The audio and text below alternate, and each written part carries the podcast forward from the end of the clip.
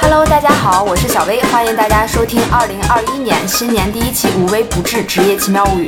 新年期间呢，我们停了两期哈，所以这一期呢是我们的开年第一期。那么小薇在这里祝我们所有的听友朋友们新年快乐，二零二一年牛气冲天，梦想都实现。好，那么我们这期有请的嘉宾呢是 Robin，Robin 来跟大家打个招呼吧。 Hello，大家好，呃，那个我是 Robin，然后在这里先祝大家新年快乐。嗯，好，谢谢 Robin。那 Robin 的工作是做什么的呢？我想先引用一段 Robin 之前写的公众号的文章里面的一段话哈。随着互联网产业的不断普及，流量红利的爆发性增长，大数据开发、数据挖掘、数据分析、商业分析等就业岗位成为新一代的香饽饽。利用公司建立的数据平台，数据分析师们可以从海量的数据中挖掘商业潜质和用户特性，通过数据来指导业务方向和产品建设，从而达到更好的营商业盈利。天哪，我当年写的那么好的吗？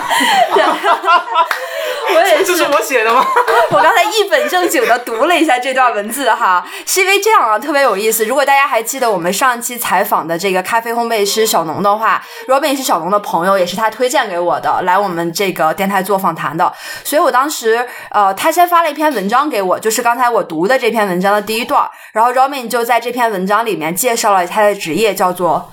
数数据据分分析析师师，对，所以我就觉得对这个职业非常感兴趣，就请 Robin 来给我们做一期节目哈。那首先，Robin，你跟我们分享一下呗，你的一个职业生涯发展的历程，你是怎么样一步一步做到数据分析师的？ OK，呃，是这样的，就是我呃，首先我是一四年来北京上的本科，然后我第一份接触数据分析的实习是在一七年的十月份，然后当时去去了滴滴的网约车部门，然后做的是呃数据分析的实习。嗯，然后当时是负责那个滴滴司机的所有东西的分析，对，就只能大概讲。然后通过这个实习之后呢，然后我后续又去了一家自动驾驶公司，然后做 PM。但是那个 PM 实际上也是数据分析，因为当时招我的时候，他并没有明确要求说这个 PM 一定要做什么。然后我就根据我自己擅长的东西，我就自作主张的做了数据分析。 对，然后然后后来从这家公司离开之后，然后中间就是经历了一段自由职业时间，然后嗯，到二零年的时候，然后又回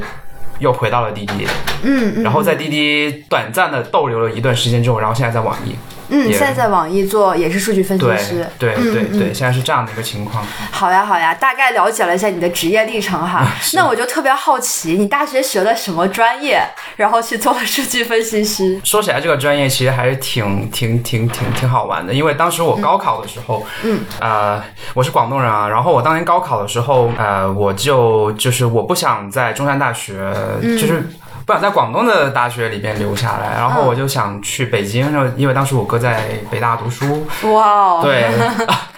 说起这个就啊、对，然后突然感觉到凡尔赛。 然后，然后当时因为，呃，就是你知道，就是十八岁都很懵懂的嘛。然后我就跟我哥说，那我应该报什么学校、什么专业？ 你哥说就报我北大吧， 来做我学弟。分数不够啊。然后，呃，对啊，然后想去北大，但但那个分分分数远远不够。然后呢，就就看来看去，就选了北邮这个学校。然后当时因为我哥说。哦，我身边北邮同学就业都很好的，然后你可以考虑一下北邮。然后呢，当时我是学理科的，然后就是因为高考这个事情，就让我对数理化，呃，就尤其是物理，就是非常的讨厌。所以呢，当时我就就比如说一看到那什么计算机啊什么的，我就不想学，然后我就报了一个工商管理，哦，工商管理，所以对，哦然后我就变成了经管院的人。哦，OK OK，那你是怎么从工商管理这个专业变到做数据分析师呢？我觉得这两个听起来没有一个特别特别直接的关系哈，嗯但是我能理解到一般学工商管理，感觉这个专业也没有说特别强的一个专业性，可能出来的话就业的方向也会有很多，啊，对就什么都能做。 对对，在我们大二的时候，老师就跟 我们说：“嗯，你们学这个专业的人呐、你们得自己想出路。”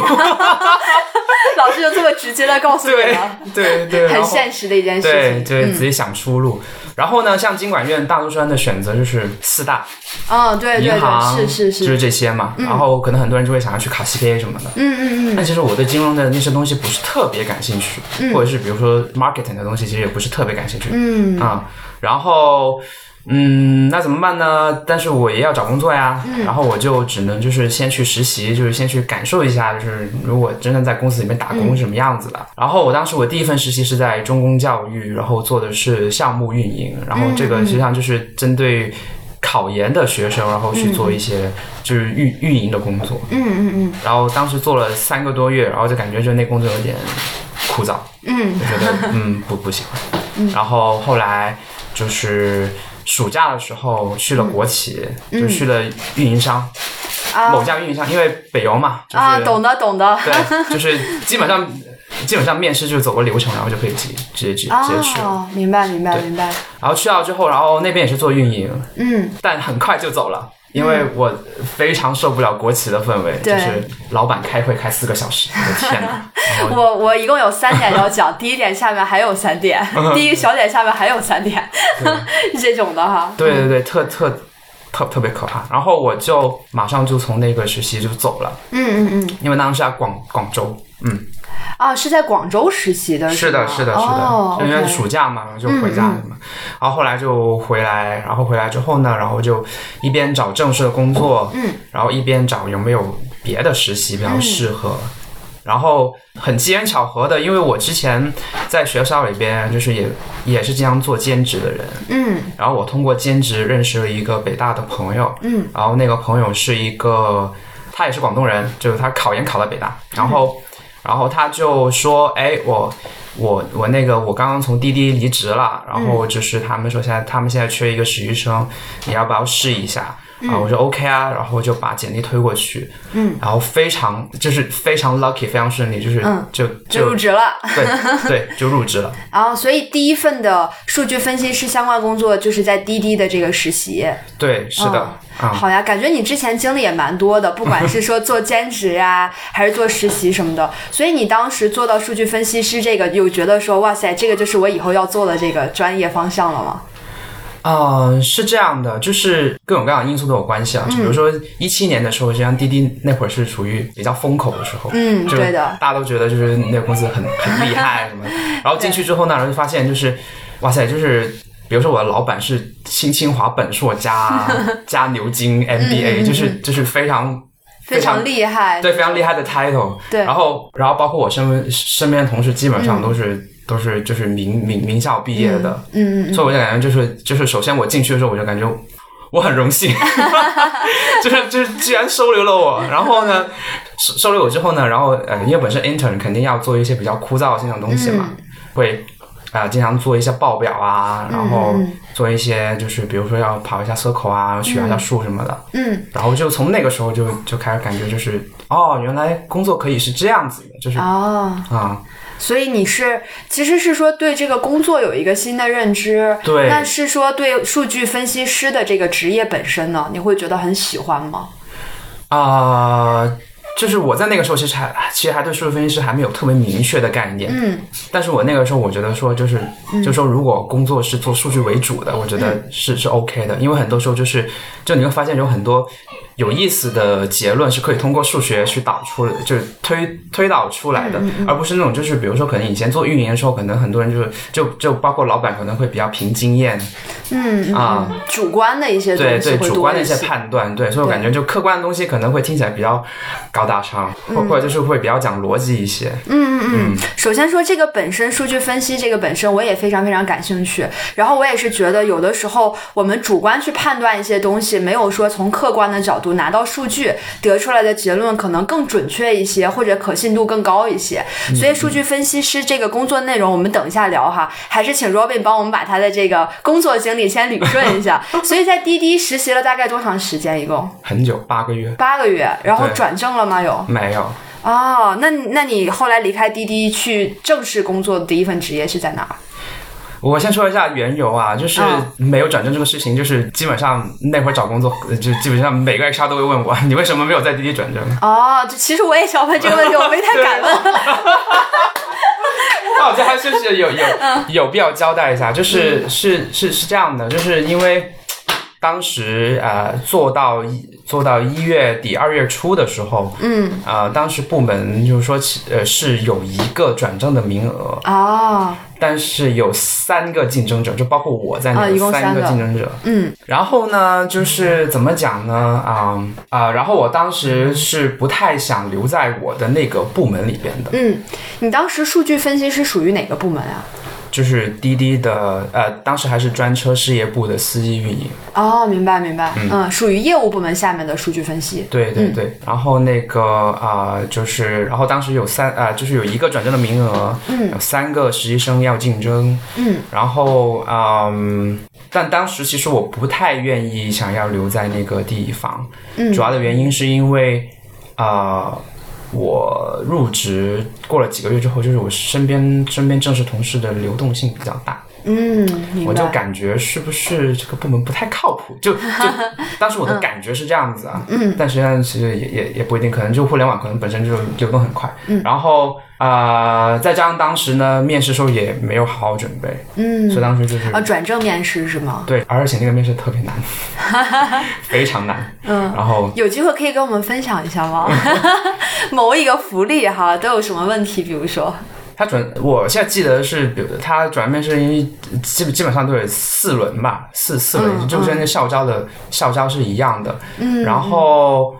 呃，然后他第一轮是首先是交叉面，就是比如说你是司机运营的，那么他可能会找一个乘客运营的人来面哎你明。白，就是一个别的部门的人来对面。嗯对对对。然后如果这一轮过了之后，然后第二轮就是比如说你要面你的老板的老板。啊，明白，嗯嗯就是嗯跨层级的一个嗯面试。是的，是的，是的。然后到第三面的话，可能就是要面 GM，嗯，对，然后最后就 HR，然后、呃，第一轮的时候问的问题基本上就是先问你实习时候干了什么，然后嗯有没有一些就是、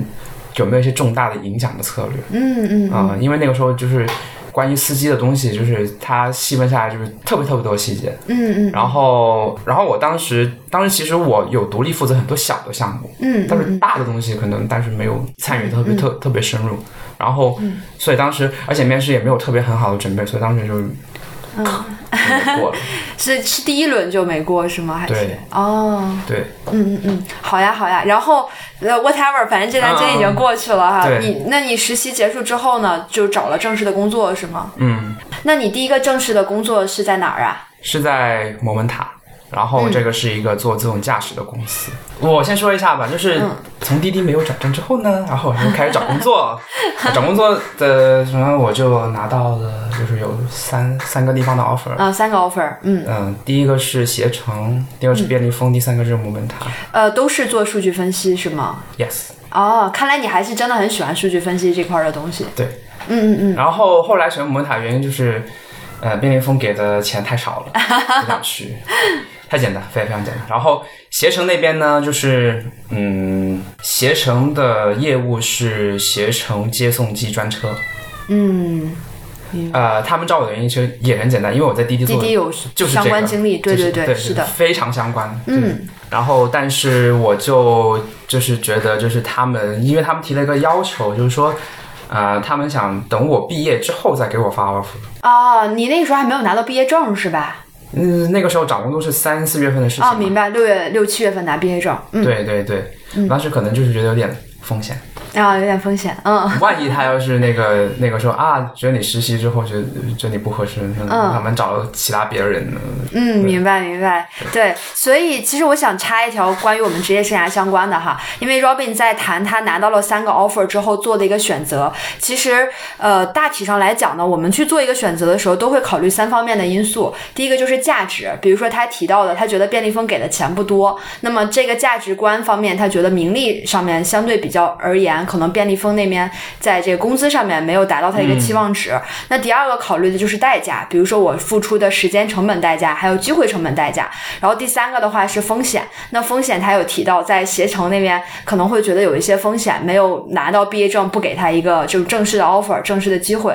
所以其实你当时选择，我觉得还挺聪明 的，按照这三个方式去进行了一个选择哈。那其实关于选择还有其他的一些更深入的东西，这个我会放到我的公众号文章里面，大家可以去我的公众号看哈。无微不至，微是英文字母 V，可以关注一下。 好，插播一条哈。好，那我们说回来，然后你在这个摩门塔是吗？嗯，就是呃，就是当时一八年的时候，就是 AI 这个这这个东西非常火。嗯嗯嗯，然后当时其实我去那个公司也是因为滴滴的同事把我内推到了那个地哦方，就是因为大家都是汽车行业相关的东西。嗯，然后呃，它是一个初创型的公司，当时我进去的时候大概是整个公司就三百多人左右吧。嗯嗯嗯，嗯嗯嗯，三三百多人这样的一个规模，然后。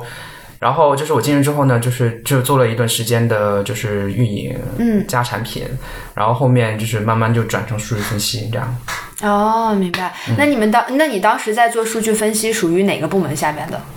啊，是这样的，就是呃，它呃，摩门塔下面是按照项目组来区分的，嗯嗯嗯，就比如说就是可能一个产品就是一个项目，然哦后，明白我。们当时是负责某一个产品的东西，嗯嗯嗯，所以是说这个产品这条业务线下面的。对对对对对。好，然后接下来呢？接下来吗？嗯，接下来就是 大大家可以关注时间线啊，时时间线到了一九年的三月份， 嗯，三月份的时候呢，就是啊啊、就是嗯，整个东西就整个自动驾驶嘛，然后都比较就开始趋冷了，就嗯是呃嗯、嗯没有那么火了，就是。对，然后当时就是，其实我也有也有一点点预感，就感觉是、嗯嗯嗯是不是自己要可能可能这个项目要黄了，或者、啊，或者怎么着？因为我们当时年底做年底做总结的时候，嗯就是说我们这个部门亏了很多钱哦，啊、然后我当时我就想，那是不是我们这个项目要要要要黄了？然后是不是嗯有有信号号发出是不来是要了。跑了？对嗯嗯嗯，然后等到三月份的时候呢，然后就是，呃，我身边同事告诉我说，哎，你知道吗？那个我们部门听说只有一半人，哦，明白明白，就遇到这种裁员了是吧？嗯对，只有一半人。然后我的老板，然后，嗯，然后然后就没过几天，我老板就跟跟我谈话，然后他还挺诚恳的，然后还是说那个就是就是啊、那个部门调整，然后说什么、呃，而且现在公司有很多快，就非常非常多人员变动，感觉在、在这个时候，如果你继续待下去也不太合适，所以就是。嗯所以所以 Robin 你是那一半儿是吗？对，所以叫好，所以老板跟我说是好聚好散，然后我说啊、好吧，嗯，那那所以经历了这个，就算是裁员也好，或者是说在这种经呃公司运营不是特别好的情况下，然后你也选择说重新再去找工作是吗？就是就是裁员之后，然后我就先去找了一段时间的工作，嗯然后找了两个星期，然后呃只有一个 offer，嗯，然后瓜子二手车，你看都是 车的，然后也因为是你一分开析始入行有这个经验，对对所以接对下来的这些都是跟这个相关的。所以真的刚毕业的时候，就是你选什么方向，其实对你后面找工作是会有对，影响的。是的，一定是的。嗯会有影响的。然后呢，就是当时就是嗯，怎么讲呢？就当时那会儿自己的心态就是突然突然不想上班，嗯就是感觉就是第一次碰到裁员这种事情，然后感觉对。自己可能也不是很成熟，然后就是感觉就是突然就不想上班了 嗯，然后你做了什么 呢？然后接那个 offer 之后没有去，没哦，有去，然后嗯后续也没有找别的工作，然后中间先去中中中间先去台湾玩了半个月，啊先自己 gap year 一下哈，对也对对挺好的。嗯，gap 一下，因为因为我毕业之前都是一直在工作，嗯，我很理解你，我也我跟你的状态差不多很像，就是从毕业一直到现在，我每份工作之间都是无缝连接，从来没有过休假，从来没有过 gap。我我是在毕业之前，就是从大二开始，我开始做兼职的时候，我基本上每个人风雨无阻。啊，因为你从大二开始，你的经历啊、工作经历什么就很多，实习啊、兼职啊什么的，对就已经开始对工作了。对对，嗯嗯，然后所以到那个时候就突然想休息，就是非常想休息，然好，后然后休了多久？ 休了， 我我数一下，我数一下，六个月，六个月啊。对，非常那非常长那你这六个月之前都做了什么呢？啊、是这样的，就是就是从台湾回来之后呢，然后就是感觉就是嗯、然后就就偶尔就刷一下简历什么的，然后就发现就是没有人找我面试什么的。随缘是吗？就感觉嗯佛 系佛系，然后那会儿就是就是在家就开始在研究别的东西，然后嗯比如、然后比如说就是去做一些呃跑腿的兼职，然后还有就是在家里边炒比特币，嗯哇， 好，所以现在吵着吵着就不用上班了嘛，现在还是找了一份全职的工作。对，嗯，现在是在你刚才有提到说在网易是吗？嗯嗯嗯，也是做数据分析。对，嗯，好，所以大概了解了一下你整个这个职业历程哈，那么就该聊聊看说这个数据分析师到底是做什么的？你能给我们介绍一下吗？他的这个工作内容都有哪些呢？嗯嗯，啊、其实是这样的，就是呃关于数据。这个事情在行业里边，它是分成呃，就是两种路线的，一个是数据分析，另外一个是数据挖掘或者数据开发。嗯还有一个就是在数据分析下面叫叫数据运营。嗯那这三个的区别在哪儿呢？就是数数据运营呢，就是呃，它对你的技能要求不是很高，你比如说你可能就会 Excel 就可以了。哦那数据分析的话呢，就是比 Excel 还得再多多会一些语言，比如说 Circle、Python、Java 这类。嗯嗯那数据开发的话呢，那就还得再比数据分析，比如说你得懂一些推荐算法的东西。嗯，啊明白。所以这三个其实他的能力要求是逐步递增的。嗯是的，是的，是的，是的。那数据分析师的工作呢，其实啊、就是基本上会分成这这几个部分。第一个属于是就是最日常最基础就是提速，就比如说，嗯，就比如说呃，业务那边他们想看什么什么什么什么数据，嗯然后有的时候这这个需求是明确的，有的时候这个需求是不明确的，不管明确还是不明确嗯啊，然后你都得给他们就是定义一个计算的逻辑跟口径，告诉他们说、嗯啊，我这个数是这么这么算的，然后最后得出什么结果，然后这个结果、哎，我推导出来什么什么结论嗯嗯啊，这个是最日常的最最基本的一个活，嗯呃，所以我可以理解说是，比如说你们会有一个数据库，对然后他们想要你们帮他去找一个什么样的这种数据拿出来做什么分析，嗯，你们需要把这数据从数据库里面提取出来，对然后用一套你们的算法，然后去经过一些分析和计算，把最后通过这些数据导出的这个结论告诉这些业务部门。是的，是的，哦，明白对明白对，，嗯这个是最日常的。然后第二个的话呢，就是比如说碰到有一些比较。呃，可能比较大方向的问题，比如说，假设在滴滴 App 里边，嗯，我开发了一个，就是做做了一个新的产品，嗯做了一个新的，比如说某一种交通方式的产品，嗯，那么想评判一下，就是说我这个新产品带来的用户能够给平台贡献多少价值，呃，算是一种预测吗？对，算是、嗯算是这种预测，然后要加上模型去算。那么这个时候，这个就就相当于是一个专项分析。哦，明白。那么这个专项分析呢，就会可能会需要用一个月的时间，因为它需要时间去观察，就是、嗯就是到底这个预测或是这个模型是不是符合我们嗯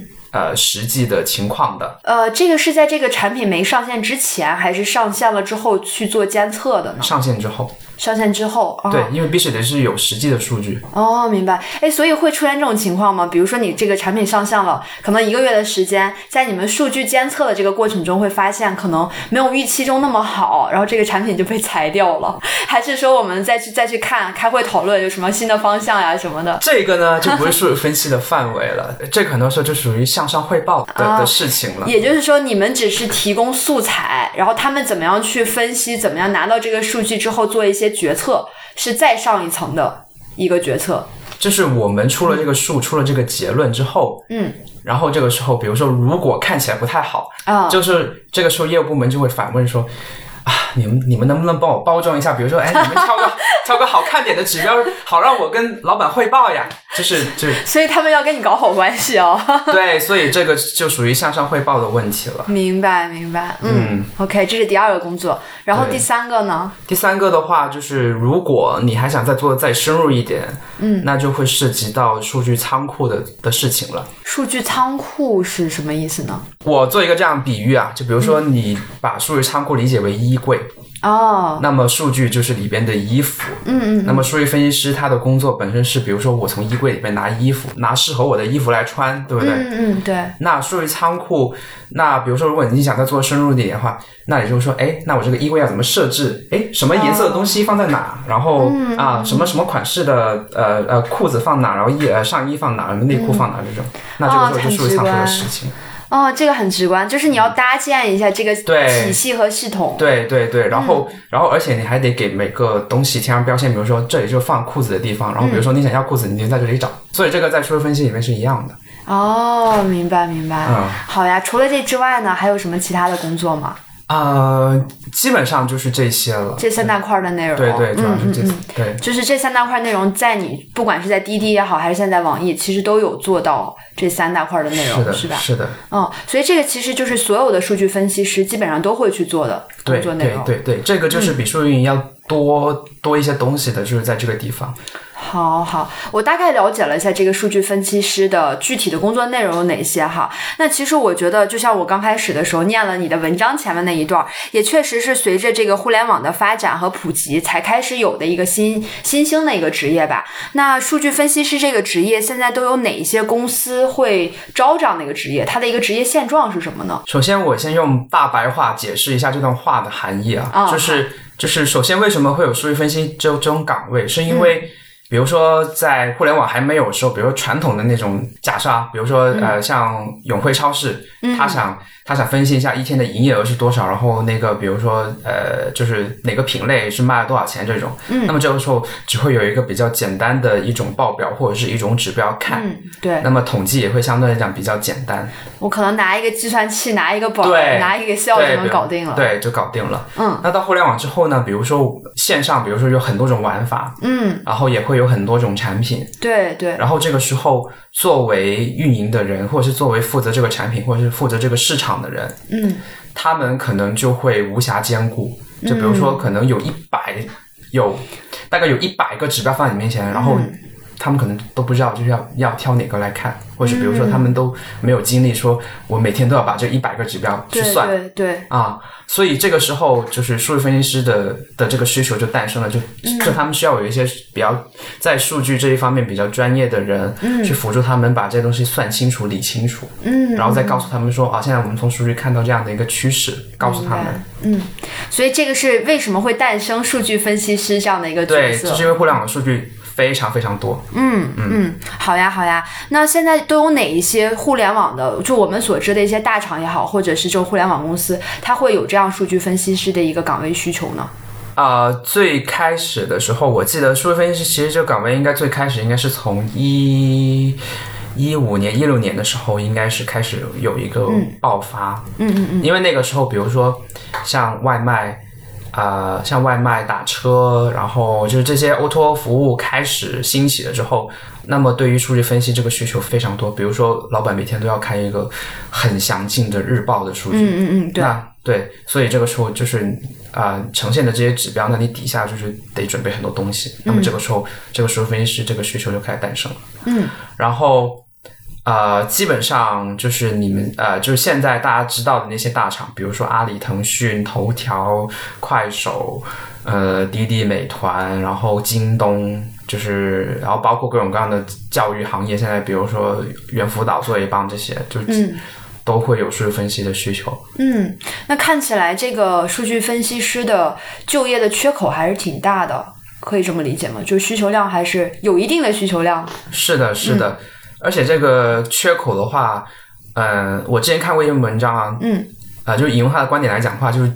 这个缺口可能还会持续十年。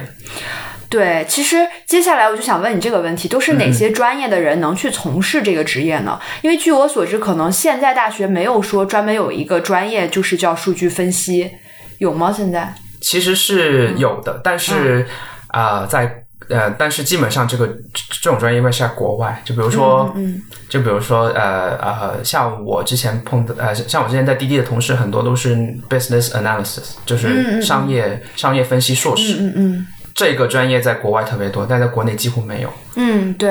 因为我也是没有听到过说专门国内有一个专业名字就叫数据分析。可能我理解的哈，更多的比如说你是学数学的呀什么的，跟数据相关的，可能有一些相关专业会去从事。那实际上我们知道 Robin 是工商管理出身的，对 对，当然也做了这个。那还有，那你觉得说哪些专业的人，或者是具备什么样能力的人，能去做数据分析师呢？嗯，首先啊，专业的话，就是我会比较建议，比如说计算机类的，嗯，然后统计类的，